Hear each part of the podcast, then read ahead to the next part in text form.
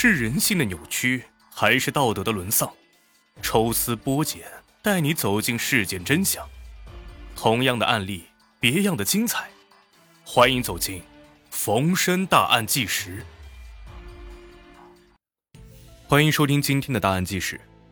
今天给各位带来一篇：一九九四年，江苏八名恶徒轮流糟蹋两名女子四个小时，车上四十一名乘客。全程保持沉默。一九九四年七月十六号，江苏盐城市滨海县的八个恶徒，在一辆由响水县开往上海的长途客车上，轮流侵犯了两名女子。在长达四个小时的施暴过程中，车上的四十一名乘客全程保持沉默，没有一个人站出来帮一帮那两名可怜的妇女。乘客的一再沉默。助长了八名恶徒的嚣张气焰，最终那群沉默的乘客也没能逃过一劫。恶徒将他们洗劫一番，凡是值钱的东西全部抢走。勇气、正义，在沉默中逐渐消亡。软弱、悲哀，让恶徒更加的猖狂。一九九四年七月十六号中午。卢海荣、赵昌瑜、钱长红、钱玉忠、杨跃进、戴永明、杨应宝等七个人纠合在一起，商量着下一步的行动。这是一群问题少年，出身农村，除了卢海荣之外，均没有正式的工作。年纪最大的才二十三岁，其中更是有三名未成年人。这群问题少年拉帮结伙之后，不肯再受累种地。当农民能挣几个钱？他们满脑子都是逞勇斗狠，只要能够搞到钱，他们什么都敢做。此前就曾因为多次参与抢劫、盗窃，可谓是恶行累累。这一天，七个人商量了一番，决定乘车到无锡去搞点钱。毕竟大城市嘛，有钱人多。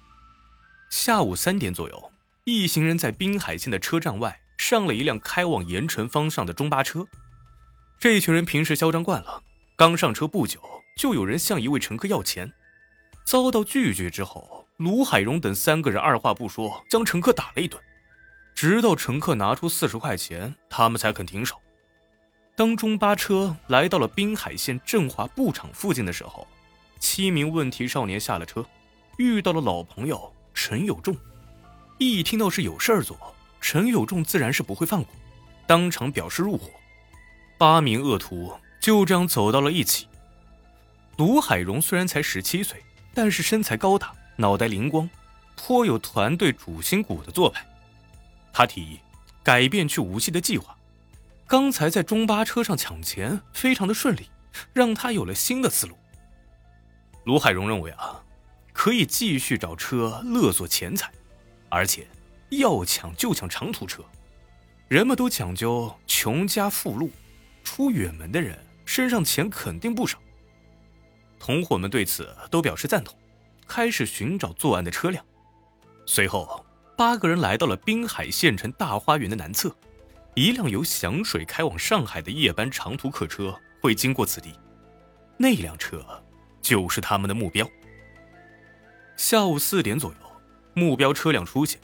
卢海荣八个人赶紧拦车，这八个人个个凶神恶煞，司机不想让他们上车，可卢海荣等人拦着车不让路，还向司机扔泥巴。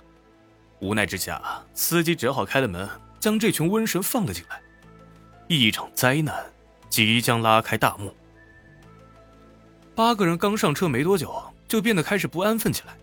卢海荣授意同伙动手，成功的从一位乘客那儿偷来了八十块。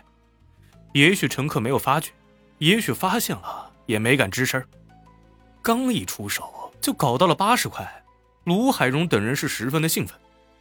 当客车来到阜宁县三社乡境内的时候，团伙成员杨跃进眼瞅着第三排坐着两个女人，长相是颇为漂亮，不由得动了邪念。第三排坐着三个人，除了两名女子之外，还有一个男性。杨跃进冲过去。直接让那名小青年让座，小青年不从，杨跃进当即抽了他两巴掌。卢海荣等人眼见如此，也纷纷加入，一起围殴小青年。车上的乘客眼见八个人凶神恶煞，哪儿还敢吱声啊？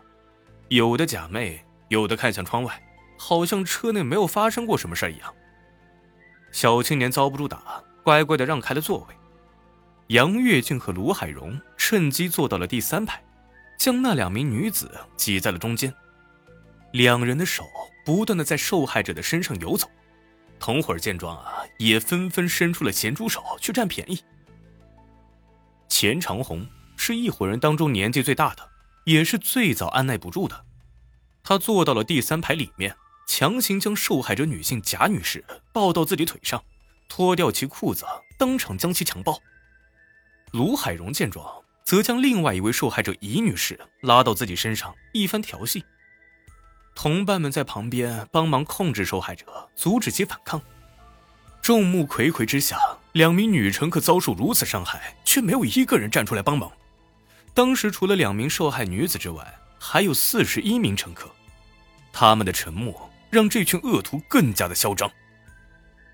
当客车来到了大丰县白驹车站停车吃饭的时候，卢海荣将贾女士拉进了男厕所，强暴未果。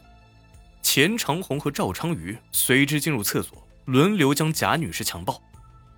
卢海荣等人的大胆行为刺激到了同伙钱玉忠，他刚刚十五岁，就迫不及待的要拉着尹女士进入女厕所。钱玉忠的力气不够，还是戴永明帮忙，才将尹女士胁迫带进了厕所。随后，钱玉忠和陈友仲轮流将其强暴。当客车停车之后，这群恶徒并没有强行让乘客们待在车上，允许他们下车吃饭。